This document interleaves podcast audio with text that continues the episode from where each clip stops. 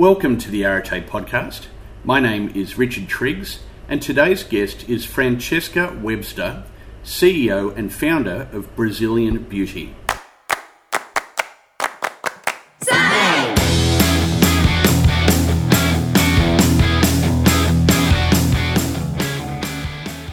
It's wonderful to have you along today. I hope wherever you are and whatever you're doing, you're achieving some great goals for you, your business, and your family. This conversation today is a great one with Francesca because she's got an amazing story of building a business from scratch to being very successful. And where I work in Brisbane, every day I walk past a Brazilian beauty salon, and so it was great to hear the story behind the brand and in particular, such an inspirational story about somebody who's been able to build success from a zero base. Before I introduce Francesca to you, let me introduce myself for those who are new to the Arete podcast. My name is Richard Triggs, and I'm the managing partner of Arete Executive, and we recruit CEOs, senior leaders, and non executive directors for our clients throughout Australia. So if you have any recruitment needs, I look forward to speaking to you about those. Let me now introduce to you Francesca Webster.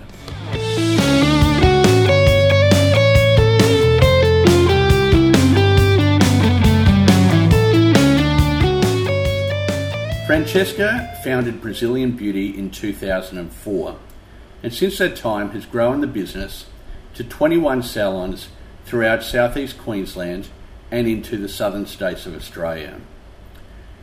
The business now has a turnover in excess of $16 million per annum and employs more than 200 people. She's an incredible entrepreneur with a fantastic story. She now lives in Brisbane with her family and her dog, which has a special place in this story to be revealed later in the conversation. Sit back and enjoy this conversation with Francesca Webster.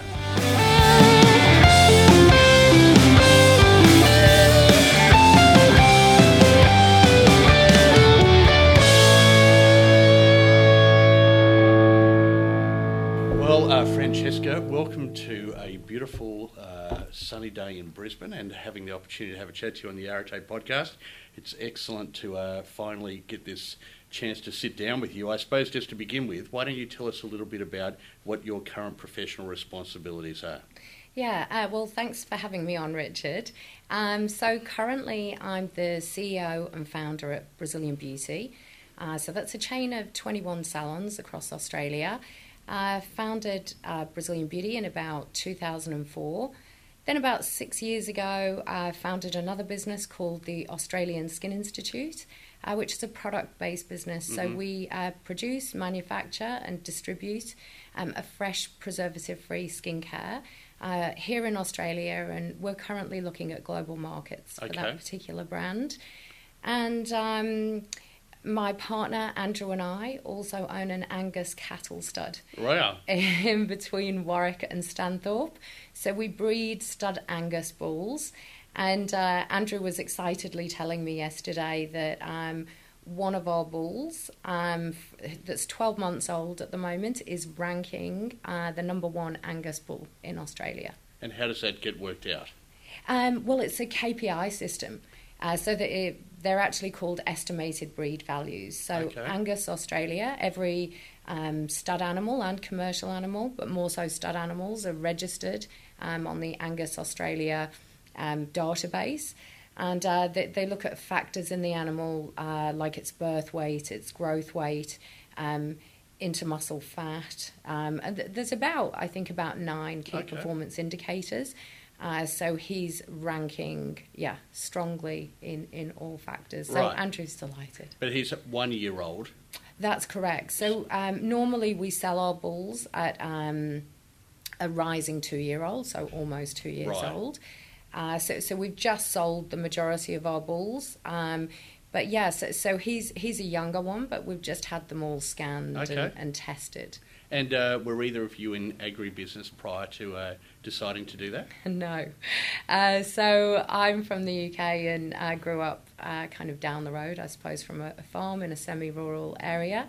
And uh, Andrew Uh, both of his parents were school teachers, so they used to spend a lot of time in school Okay. holidays Right. out at Stanthorpe. So he just loves it. And that's his full time gig. Oh no, he helps out. Uh, we All work together as well Oh, at good. Brazilian Beauty, Uh-huh. uh, but he does love being on the farm. Right. And so Brazilian Beauty, you said 21 uh, shop fronts? Yeah, that's correct. Right. And are they just in Queensland or nationally? Um, we have three interstate, and the rest Uh-huh. are in southeast Queensland. Okay. Uh, so it's it's a franchise model. Mhm. Uh, five are company owned, uh, the rest are franchised. Um, it's uh, look, it's a great business. Brazilian Beauty is about empowering women and and people. Uh, that's our team members and our clients to own their own style of beautiful. Uh, we uh, employ about 200 team members Mhm. company wide. Um, across our 21 locations, and we see over 200,000 customers um, every year. Right. And uh, the global expansion, will that just be the products business or the Brazilian beauty business as well? Yeah, look, you never know, but at this stage, you know, it's it's tricky with a franchise system um, or a bricks and mortar location Mm-hmm. uh, because you have to look, I suppose, for a lease, a franchisee, and, and hire a team. Um, so that, that that can take some time. Um, whereas, you know, with a product based business, it's uh, very scalable. And I think, uh, especially in today's global economy, you know, Mhm. where you can look at things like 3PL and drop shipping, and, you know, you've got the likes of Amazon not only servicing the US, but also the European market. Um, and look, if you'd have asked me about ASI maybe 12, 18 months ago, I would have totally said we'll be scaling that model via a conventional distribution model. So, Mhm. you know, a distributor Mhm. or a stockist. Um, but I think because of the changing landscape with social media and social media influencers, um, we've seen how powerful that can be Mm. um, here in Australia. So the likelihood is we'll look at duplicating that, that model Right. in the US and the UK. And uh, you were telling me just before we started recording, you're doing some really interesting things with EY at the moment. Uh, tell us about that. Yeah. Um, well, look, I think uh, EY do an amazing job of supporting entrepreneurs Mhm. and uh, especially female entrepreneurs. Uh, so I was on the EY Entrepreneur of the Year program about four four years ago, but this year I'm one of um, EY's entrepreneurial winning women for Asia Pacific. Uh, so they've chosen uh, 16 women from the Asia Pacific region um, to represent uh, EY. And uh, earlier on this year, we went to India. Uh, we then went to Monte Carlo, and I'm delighted to be going to Palm Springs in Mhm. the US with them in November. So I'm really, uh, EY is just an absolutely brilliant network to be part of. So part of the upcoming conference is not just a com- not just an amazing conference with amazing guest speakers, um, but also the opportunity to have strategic uh, business meetings there with um, potential strategic partners. hmm Okay, excellent. Well, let's come back and talk more about all of those things. And uh, I'm also interested in your new uh, It's Discovery uh, show.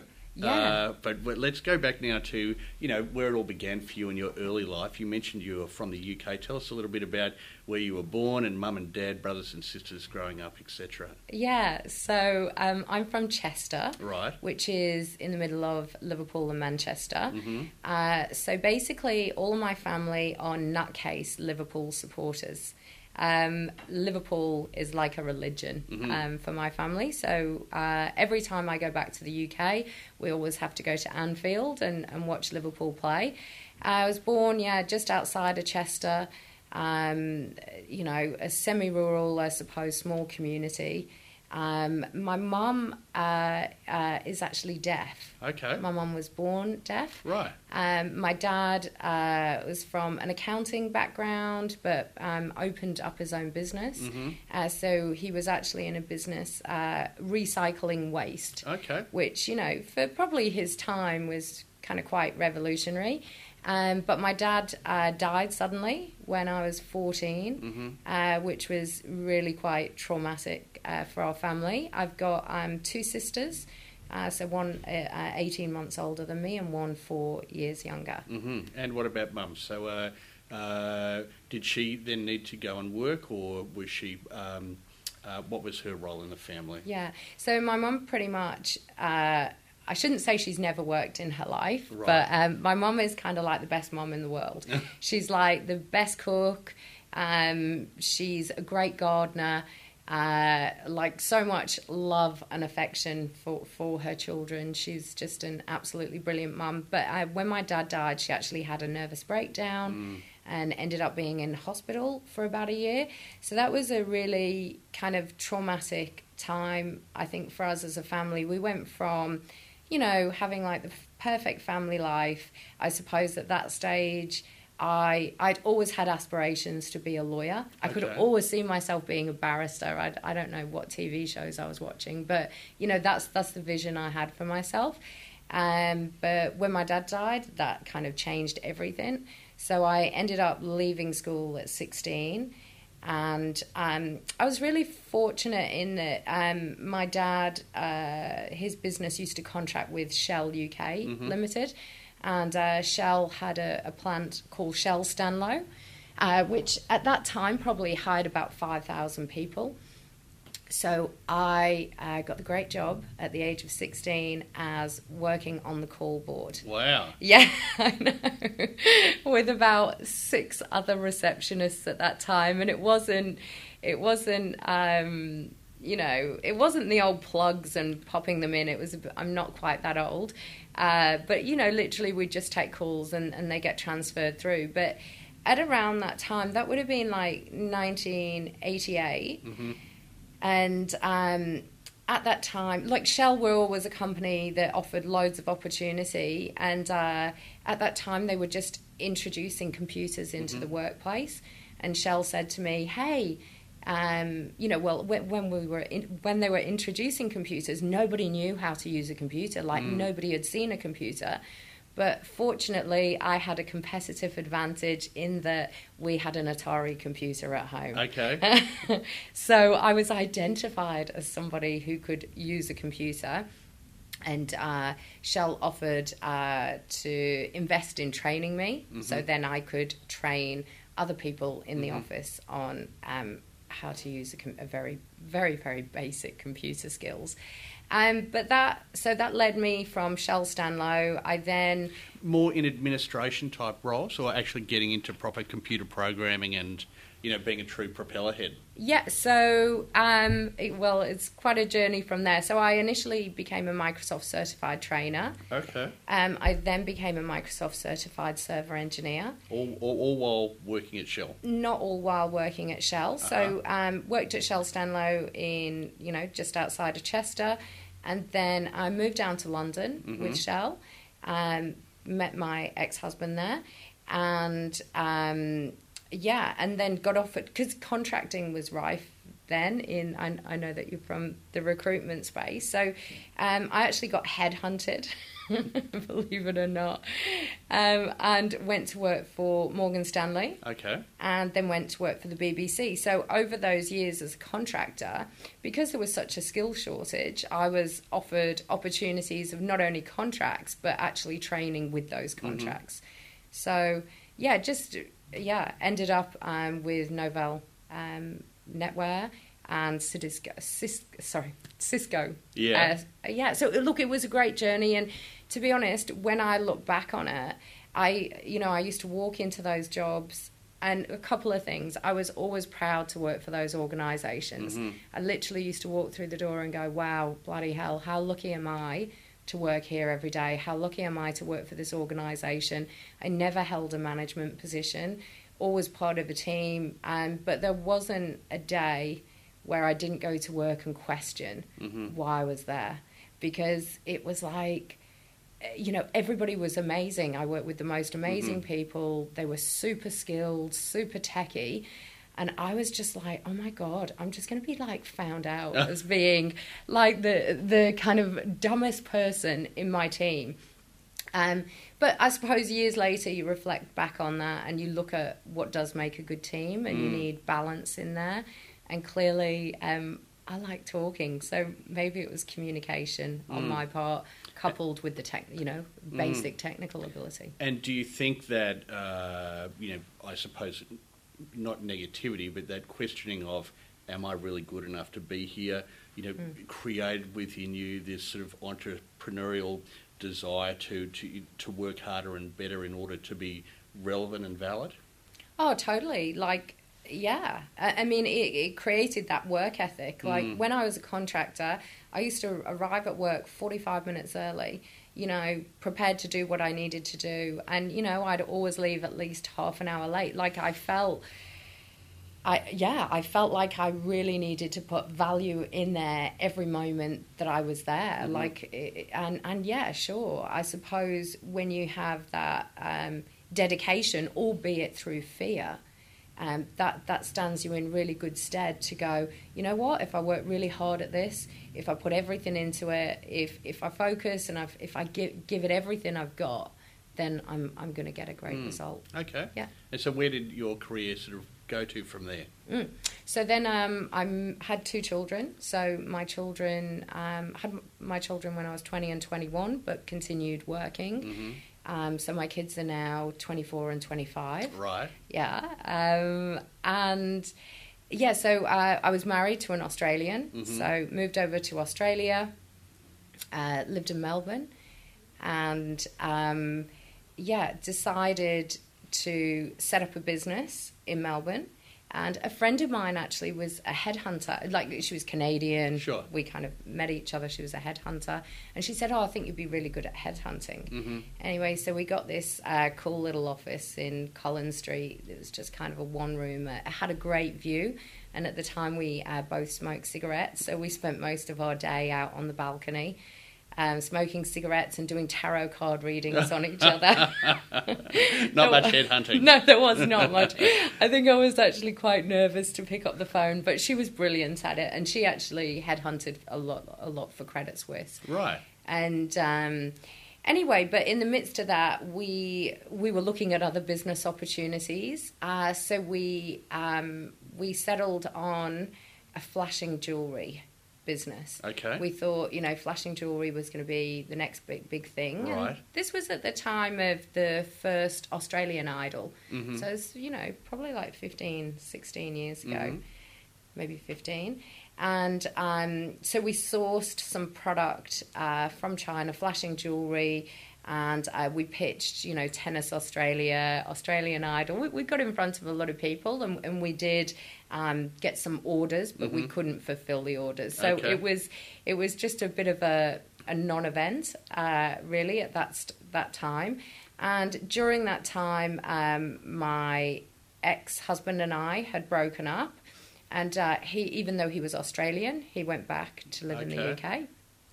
And uh, I actually thought, oh, I really love Australia. Wow. So now you're a single mum Yeah, with two kids yeah. and uh, trying to work out what she wants to do when she grows up. Yeah. Well, it was more like the fear of God. Right. You know, it was like, wow, okay, so I've got a couple of choices here. Mm. I can either go back, um, you know, work, um, look look for an IT contract or, or full time job. And I think at at that stage, with my experience from the UK, you know, if I wanted to get paid that kind of money, I'd probably have to move to Sydney, Right. be working for Macquarie or, or Mhm. something sim- similar. And I just kind of thought, you know, I was at that stage in my life. Um, I met Andrew as well, and I just kind of thought, you know what, I, I'm going to give it a go. I'm actually going to give it a go, opening my own business. I, I always work on worst case scenario. hmm So at that time, I sat back and I thought, well, what does worst case scenario look like? I've got X amount of money to invest, which wasn't a lot, hmm um, and you know what what happens if it all if it all falls apart. Mm. Um, so I just got comfortable with that. I thought, okay, so I, if it falls apart, I'll lose this money, and I need to go out and get a job. Mm. Well, at that moment, anyway, I needed to go out and get a job. Massive motivation for me um, to get a job was, or, or to get a good job, or be able to generate a good revenue was just I really wanted to send my kids to like the best school. Right. You know, huge motivation. It's Mm. like I want my kids to um, have a great education, and I suppose because I left school when I was sixteen Mm. um, I wanted my kids to be able to, you know, go to university. Sure. And so, having had a bit of a dabble in recruitment and then in uh, you know importing and uh, selling jewellery, what was the logical next business idea for you? Yeah, well, you know, I often look back on that time now and go, why didn't I do something in tech? Right. Like seriously, Mm. I I probably had the skill set, you know, um, in order to do that. But basically, um, I looked around. Andrew and I looked around at several different industries.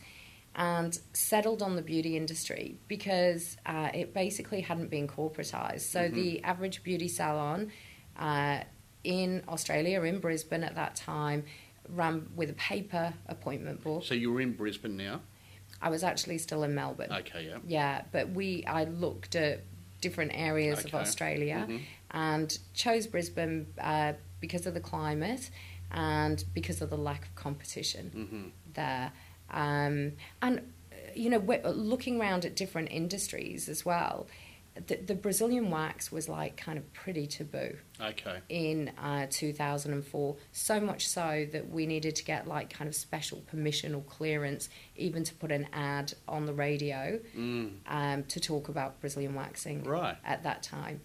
Um, so s- settled on the beauty industry for those things. You know, the operators in that space uh, probably, uh, you know, had had gone to college um, and done a one year beauty therapy Mhm. diploma. May have not had any experience working for any other organisation, and and what I thought I could really bring to the business was that that structure. You know, so the structure of uh, reporting key performance indicators, but even more than just the, the key performance indicators, actually understanding them and being able to put initiatives in place to actually steer and guide the business and the team to success. You know, like training plans, position descriptions, um, and um, alongside with that as well, I'm quite a girly girl. hmm So I, I looked at the beauty industry and just thought, um, you know, there was something I liked about it. There,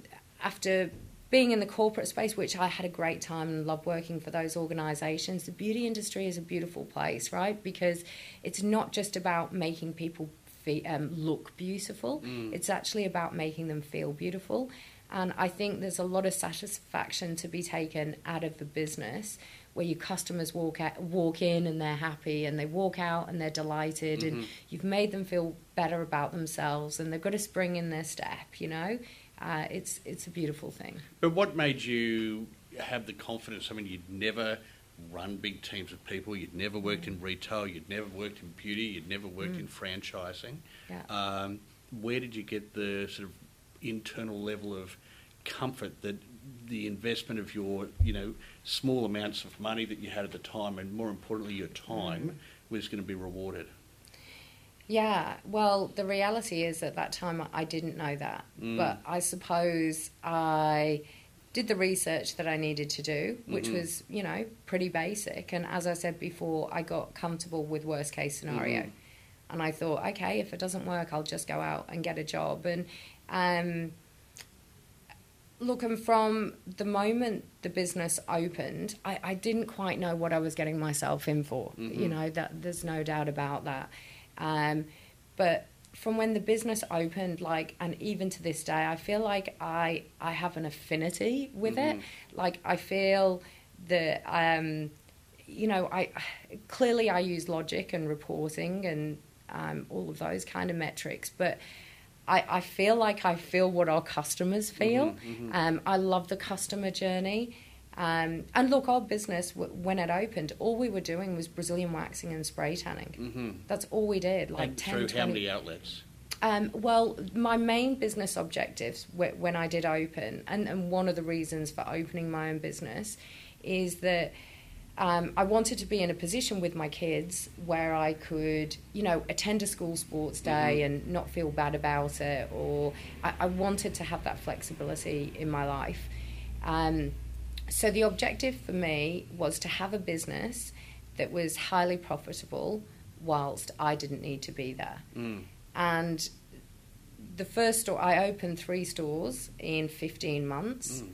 And at less than the two year mark, all of the, the stores were profitable uh, I'd achieved my business objective. And to be honest, even now, sometimes I reflect back to that moment and go, God, life would be pretty easy if it still just looked like yeah. that. Yeah. Oh, look, uh, the entrepreneur's journey, I, mm. I, I, can completely resonate because mm. you, there is this bigger is better, but bigger is not necessarily better uh, in terms of stress and profit and, and all those sort of things. Mm. But um, I mean, it just is testament to the fact that if you've got a very strong work ethic and mm. you actually love what you do, mm. you know that can overcome a lot of obstacles. Um, uh, which I imagine must be true, you know, for the beginning of your business.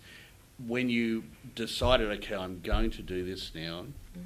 and you did a sort of a, an inventory of your skill set, were there any glaringly obvious holes and you went, wow, if I'm going to do this well, I really need to upskill or get, you know, support for me in these particular areas? Oh, yeah, totally loads of areas. So um, from bookkeeping, mm-hmm. um, uh, look, I never really had any skills in marketing but for some reason I, I just love that space and, and veer towards it. Uh, but one of the best things that we did is um, at about the six month pro, uh, um, stage, um, I I realised that we really needed some external help in in the shape of a business mm-hmm. coach. Mm-hmm. So we got an industry business coach, and mm-hmm. it was absolutely brilliant. Probably best thing that that we've ever done. And I used to love it. We used to meet up with him every week, and he'd say, you know, here's here's a new little snippet, or here's something new that you can add to this module, or here's some advice from somewhere else. You know, go away and do it. And yep. he'd give us you know, I suppose a new task to do every week. You know, we busily go away and do it. We come back the next week and say we've done that. And we went on this journey with him for about a year. And um, after a year, uh, he said, "Oh, I'd really like to invite you and Andrew round to my house to meet my wife, mm-hmm. to have dinner." I was like so excited. I was like going to be like, I, I, was like, oh my God, he's going to impart like the module of all modules. Right. Like it's going to be that, you know, this shining light piece of information. It must be a super special occasion. Anyway, we got round to his house and he said, um, I'm not going to coach you anymore. Like, I, I can't teach you anything else. Like, you've done everything but uh, I was like devastated. I felt like I'd just been like dumped publicly right. by my boyfriend or something. But uh, yeah, so I, like that is one of the biggest things I'd even you know recommend anybody go out mm. and do. I wish I'd done that from day one. Mm. You know, just got somebody from the industry that that guided us mm-hmm. from day one. But I just think with any business or look, I'm really lucky because I love what I do. So if I've got to work at weekends or work till late at night, you know, I, I, I don't care. Mm. You know, so I think it, it, it all comes down to that effort that you put in, and it's it's not just about effort putting in, but it's about listening, listening to your team, listening to your customer. And one thing I really do understand with both Brazilian Beauty and the Australian Skin Institute is that I don't own the brand. You know, mm. we don't own the brand. Our customers do by choosing to come back time and time again. And I think the challenges are as your business gets gets bigger. Like we're we're sitting in our our head office mm-hmm. now. We're not sitting in a Brazilian beauty store.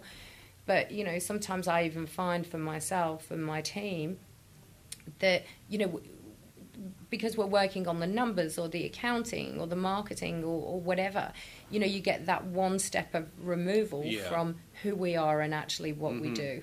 Um, so I, you know, I, I, think it's very important for everybody that's around a business to be, to have that experience of being on the coal face mm-hmm. with the customer.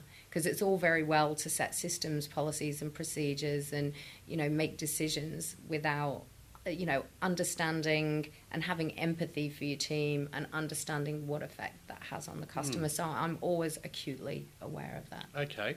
And so 13, 14 years down the track, yeah. you know, um, post, you've had your coach for a year, he mm. feels that he's reached the point where, you know, uh, uh, he can no longer um, offer anything further. You've pretty much uh, got your black belt. Mm. So, uh, so what were some of the other key milestones in the evolution of the business from then to now? Yeah, well, look, once um, you know, at a, around the two-year mark, um, businesses were trading really well. Everything was great. And I think as the branding was slightly different and it was a new product in that market, a flurry of people just approached and said, "Hey." Is this this is a franchise, right? Is it from the UK, from the US? Where where are you guys from? And uh, there was a lot of people wanting, you know, to, to buy locations. So I suppose that that was a, a key moment and a key decision moment to go, okay, well, clearly there's an appetite here from the customer. Uh, what what do we do? do? Do we go with a franchise model or do we go with a company owned model? And uh, the decision was made at that time um, to go with the franchise model. Um, pure, well, not not just about capital and, and funding, but also um, you know knowing that you've got other uh, business partners who are interested in the team, in the customer, and can own their own local market share. So, so that that was definitely um, a, a huge, I think, moment. And then we went on and um, opened multiple stores. Um, I think um, another moment uh, would be probably about you know four or five years ago when I went on the EY program because prior to that, uh, my life at Brazilian Beauty, I, I did no networking. Um, a lot of my best work I did in my pajamas at home. um, and I just kind of hid behind, I suppose I hid behind the brand, Mm. you know, and I, I don't know why, but um, and and as the brand, it kind of was weird because then as the brand grew and we all of a sudden had all of these locations, you know, you, you'd be out and about. Okay, I'll, I'll kind of reframe this. Initially, when I opened Brazilian Beauty, and you know, I might bump into people and they say, "Oh," they'd say, "What do you do?" I'd tell them, Mm. and they'd almost like laugh and scoff and go, "Oh," you know, or it's a bit, you know, people people would look down on Mm. it.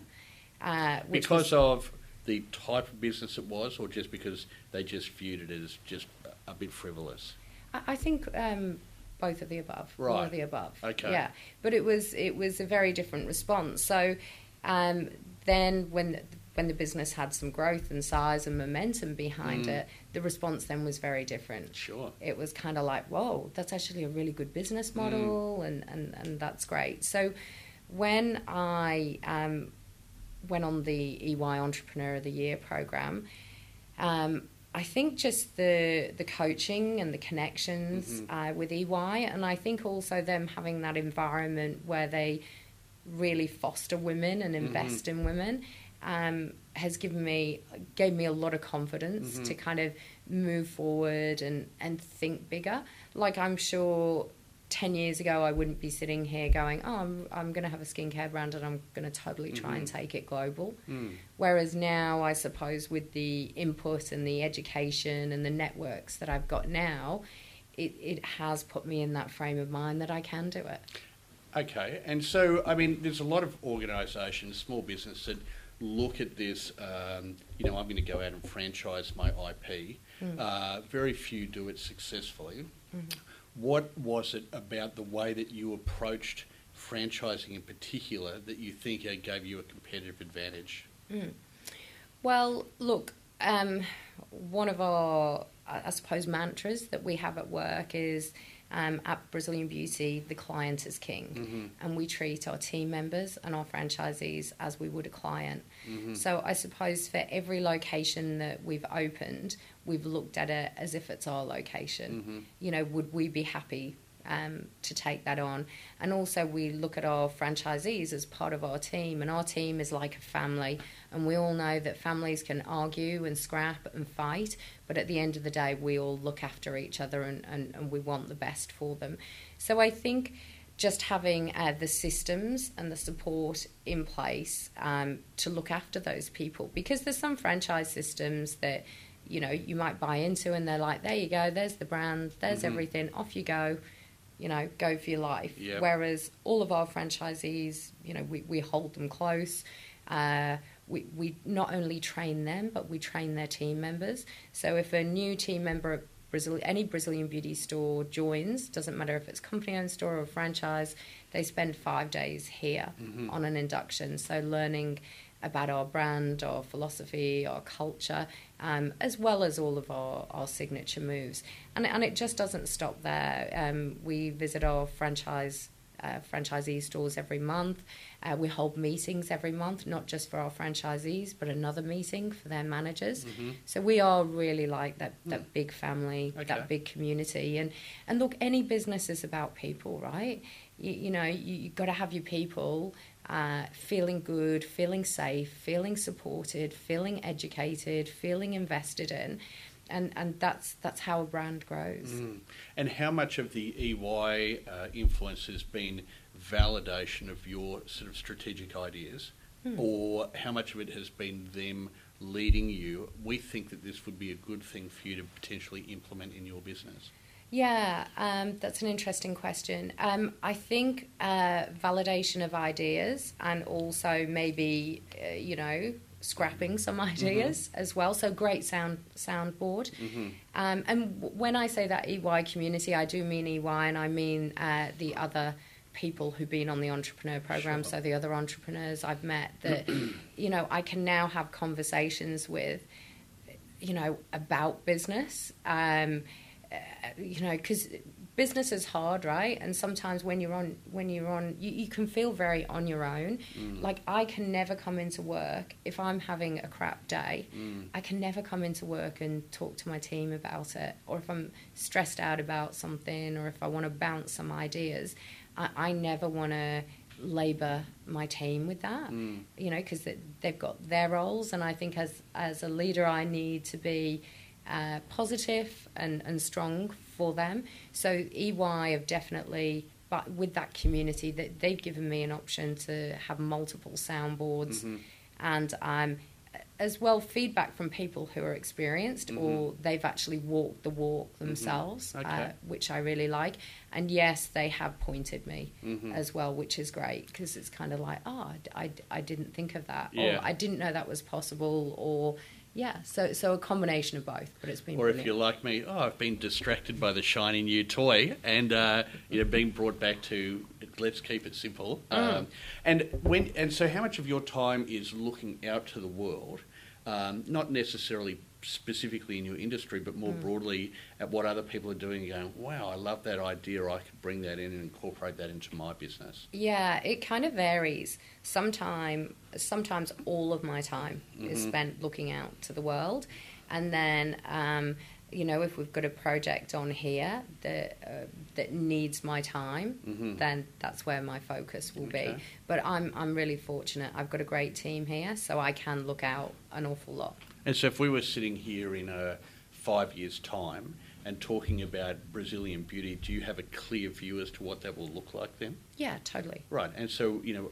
what um, what are the kind of things that you're excited about taking the business towards in that period of time? Yeah. Well, um, we've just implemented cosmetic injections. Okay. into our business, which um, I know is a huge growth area. We've had cosmetic injections in uh, for the past three years, but we had a third party providing them Right. and we were under contract. So, for our- very uncouth, you know, unfashionable men like myself, Yes. explain to us what a cosmetic injection is. Uh, so it's an anti-aging, Right. um, anti-wrinkle, So you're or talking filler. Botox So or- Botox and fillers. Right. Uh, but we're also moving into a really exciting space because whilst I was in India, um, I met with a Indian Stock Exchange listed company there, uh, huge um, beauty or clinic company Mm. over there, and they were saying uh, a huge. Um, hair regrowth treatments have become 30% of their business over the past three years. for men or for women or both? Both. Wow. Yeah, so um, since I've been back from India, Mm. uh, we've been doing uh, a lot of research into PRP and dermal rolling for hair regrowth. So we're launching those treatments, Okay. which I think is going to be super exciting. I've got to say, so that's one of the leading things I suppose EY have taken me into because Ernst Right. and Young took me to India, Mhm. organised for me to meet with that um, particular business. And uh, whilst I was in India, I was like, no way, how can, how can this category be so big, especially for women? I, I, I get it for guys. Um, but uh, on returning back to Australia, I was saying, oh, you know, I was at this company, it was kind of, you know, a lot of female uh, hair regrowth treatments. And then just out of the woodwork from nowhere, it was, you know, people were saying, oh my God, I've got this hair loss post pregnancy, or I'm premenopausal. um, or, you know, or I just love my hair to be thicker naturally. Uh, so yeah, hair regrowth treatments, um, cosmetic injections, as I said. But I think the more exciting area of that and a lead on um, from more the PRP, so which is platelet rich plasma therapy treatments. That's where you actually take your blood. You draw Right. the customer's blood, you spin it in a centrifuge, um, you extract the growth, growth factors and the platelets, and you inject it back into the area. So that could be for facial rejuvenation, or it could be for hair regrowth. And there's a lot of sports doctors at the moment that use it, you know, for knee and shoulder injuries already. So when I look at that technology, um, over the next five years, I think we'll not only be dealing with our own blood, but we'll actually be looking at, at our own stem cells. And I think that's where the industry is going to get really exciting. Yeah, there's certainly. I listen to a lot of podcasts, and some of them talk about, you know, this stem cell research and the kind of things that are actually happening in the US, which you know are just literally mind blowing. Um, The uh, uh, you know the massive effect it will have on it, life. You know, uh, particularly this idea that, which I'm I'm fascinated by. You know, uh, people having greater longevity. You know, and and potentially people of our generation living well into our early 100s. Um, and you think, well, what, what does that mean for the entire, not only the fabric of society in terms of how people work and how they choose to work, but, you know, um, this idea of wanting to remain young and vital. And even though I'm old, um, there's no point in being old if I'm decrepit. So um, it's really this merging, you know, of beauty and sciences um, going to open up whole new frontiers. I imagine that must be really exciting for you. It's very exciting, and I suppose that's where it ties in with the documentary Yeah. that I'm making. Great segue, So I'm is- keen to talk about this. I know it's it's it's awesome. Um, so I have a little dog Scampy, uh, who's who's just a little mongrel, and um, she's about nine years old now, and I absolutely adore Scampy. She comes to work with me every day. She can actually run twenty kilometers with me as well. She never goes on a lead. She knows when to cross at the traffic lights when the noise changes. And uh, I just love this little dog. I also have two other dogs, and I've always had dogs around me. And if uh, Scampy uh, was a Labrador, I'd just go out and buy another Labrador. But Scampy is a mongrel, and she's quite unique. Um, and I suppose through the experience that I've had on our farm, where you know we're doing AI and we're doing embryo transfer, uh, cloning is the next step in that. So I'm actually going to clone my dog Scampy. I'm going to clone her in uh, South Korea. Um, there's a lab there called Sooam, and Sooam um, are one of the most profitable businesses in South Korea, and they're doing all kinds of research, not just into cloning, but into stem cell technology. Um, so we've Specifically for dogs or for everything? um, for everything. Right. Yeah, so look, the documentary that we're going to be filming uh, is going to be quite controversial. Mm-hmm. And uh, I suppose it is going to look at both sides of the argument for cloning. Um, but, but for instance, you know, if we look at cloning, uh, you can go to villages in India at the moment where the majority of the adult population only have one kidney because they've sold the other kidney to put a sheet of tin over there, you know, uh, as their house. And, um, you know, I think with the the cloning question as well, you know, we've we've done a little bit of TV so, so far around it, and Who's um, we? uh, as in myself Yeah. And my dog Right, Scampy, okay. we the royal we. Yeah. oh, and also, um, I'm obviously I'm partnered with a documentary maker, Right. um, a company called Flick Chicks. Mhm. So Mandy Lake heads up Flick Chicks, Okay. and she's had um, a few global documentaries to Mhm. date. Okay. And interestingly enough, I met Mandy through an Ernst and Young connection Right. as well. Um, but on on the cloning, I, I think the biggest question um, is going to be centered around, you know, are you playing God? Mm. And and that's been the feedback to date. And it's like, you know, who, who's to say who's playing God? Are we playing God when we give somebody antibiotics, when we do a cesarean section? Um, part of the doco, we will be visiting the um, the Global Ethics Committee in Mhm. New York, uh, to have these discussions. But I think we're moving into a stage, just in general, with um, stem cell technology, with cloning, with even with artificial intelligence, where it's like who who regulates it Mm. and who says what what we can and can't Sure. do. Uh, So again, another area that I'm fascinated in, and let's come back to that. But so just what the logistics are. Your dog is nine. Yeah. You'll take the your dog to this laboratory.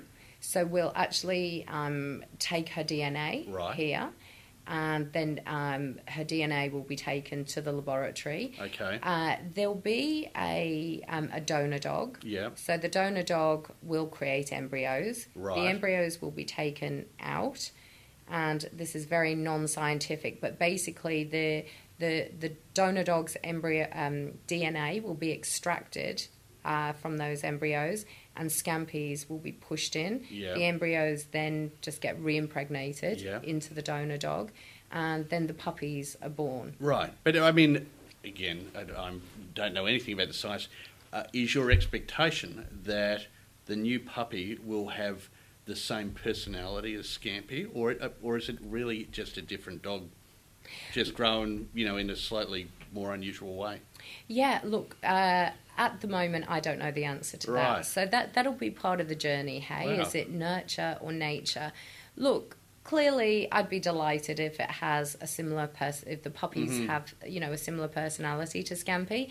If they don't, that's okay as well. Mhm. You know, I kind of view it as my dog Scampy having puppies. But Mhm. one of the major backlashes has been the amount of money that it costs. Okay. You know, so some people are being quite critical Mhm. of, well, why are you spending $130,000 on Mhm. getting your dog cloned? hmm And look, I, I suppose my answer to that is just look, I'm not a materialistic person. Mhm. Um, I love the people in my life, you know, the experiences in my life. I could go out and buy a new car tomorrow. I could get a new kitchen. I could renovate my house, and like nobody would, you know, nobody would say anything. hmm But it's like spending that kind of money Mm. on that process. People are just, wow, what? Why would you even do that? Are other people cloning other pets and animals as we speak?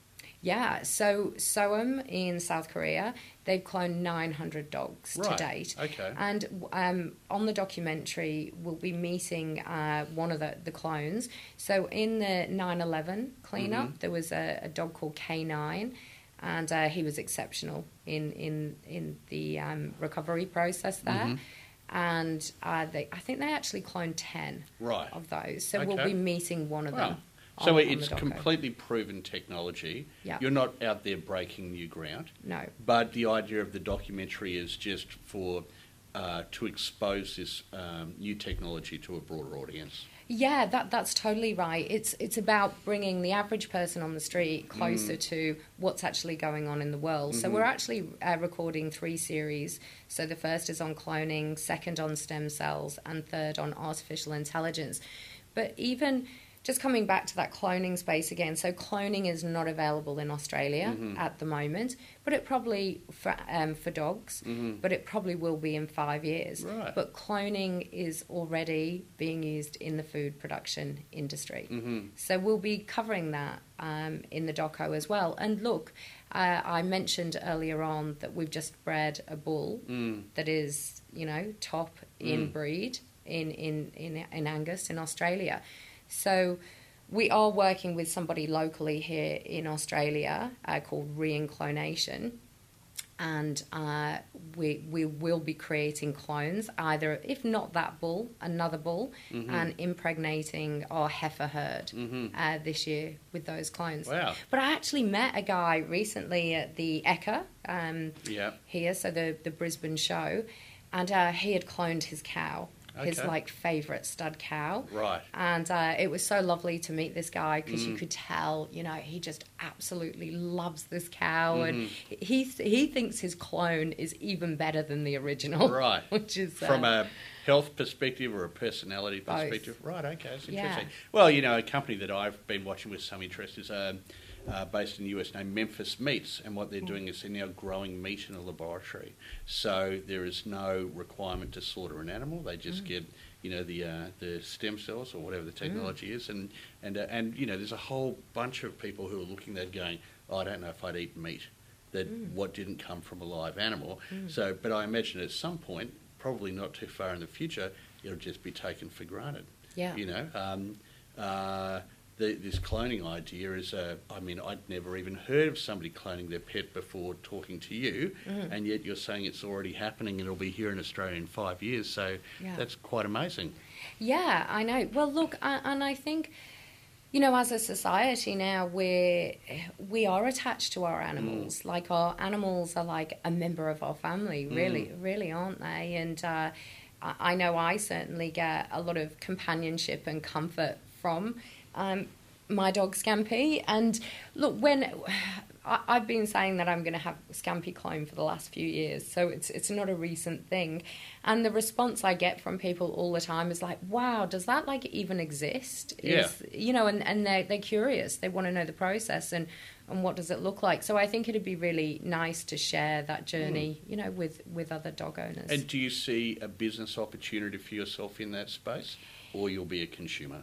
Yeah, look, I don't see. Um, look, potentially there could be, but that that's certainly not a motivation around Mm-hmm. it. Like, I certainly won't be selling Scampy clones No. or Scampy puppies or creating But a I mean, Scampy breed. assisting other people to clone their animals. Oh yeah, to- totally. Why not? Mm. Um, I I, th- I think there could be a few opportunities Mhm. um, in that space. hmm Well, I've got a cat named Podge. I rescued him from the pound. He cost a hundred bucks. He's a good mate, but I'm not sure if I'd go out and spend hundred and thirty thousand to clone him. But by the time, you know, it might be a lot cheaper. Yeah, that's right. Well, look, for instance, in Australia, to clone a cow, I'm, I'm pretty sure it's only about $10,000. Right. So, big price difference. But apparently, the technology, it's not just like, okay, I've cloned an animal, so now I Mm. can clone every kind of animal. Apparently, there's, you know, um, idiosyncrasies to each different Okay. breed. Interesting. Yeah. And so, when will the uh, the documentary go to air? Uh, so, it'll be coming out next year. Okay. And when's the actual cloning event happening? Uh, that will be happening, uh, if not before the end of this year, very early Okay. next year. Exciting times. Yes. And so, um, a big reason for this podcast is that there are a lot of people who listen who are aspiring CEOs or business owners and so on, and they want to hear, you know, the wisdom of those who have walked the path before them.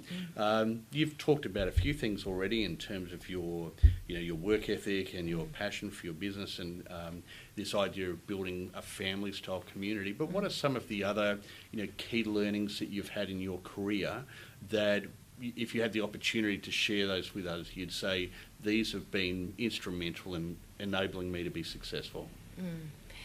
Well, I definitely think I, I'm going to sort of almost rehash just a couple of statements that mm-hmm. I've made before. So, understand, you know, having a great product and understanding that you don't own your brand, your clients do by choosing to come back time and time again. So it is all about the customer, and in that same vein, it's it's all about the team and the people that you have around you, and um, no doubt that will change o- over the years, and at times you need to hire in externally to get ex- expertise at the right level. Um, yeah, I just think love and be passionate about what you do and um, back yourself and believe in yourself. So own your own brand. Uh, and that, that was a thing that I, I didn't do for, for a lot of years and I wish I'd done sooner. You know, so get out, network, meet other people, uh, meet other like minded people. And, um, you know, if you are creating a new brand, like e- everybody that you can touch and educate on what you do and your passion for it, um, I think is so valuable. Um, and I think just dream big, you know, like yeah, a- aim for the stars, and if you know you only get to the moon, then then that's okay. And probably my last piece of advice is, you know, uh, I think I even started off this podcast with this, but I come back to it all the time. You know, when you're making a decision, just get comfortable with worst case scenario. What does worst case scenario look like? Get comfortable with that, and then just uh, smash it out. hmm Well, I think that uh, that's excellent advice, and, and certainly you know, um, harbours or reflects my own experience as a business owner. Mm. Sometimes you've just got to just bite into it and chew like crazy, don't mm. you? That's exactly right. and I suppose for you in your space, thinking that you know they're already saying the person has the person has already been born who will live to be a thousand years old. Wow. Um, because uh, the growth in technology and so on is just so immensely uh, exciting. Mm. That that uh, means you've got customers for life, meaning you know a long, long time. That's it. That's beautiful. well, look, I really appreciate you taking the time today, and uh, Francesca, have a fantastic afternoon. Yeah, thank you so much, Richard. Okay.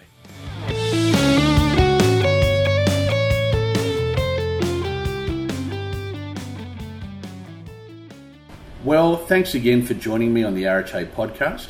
I hope you enjoyed that conversation with Francesca. I look forward to having you along for future episodes, and in the meantime, have a fantastic week.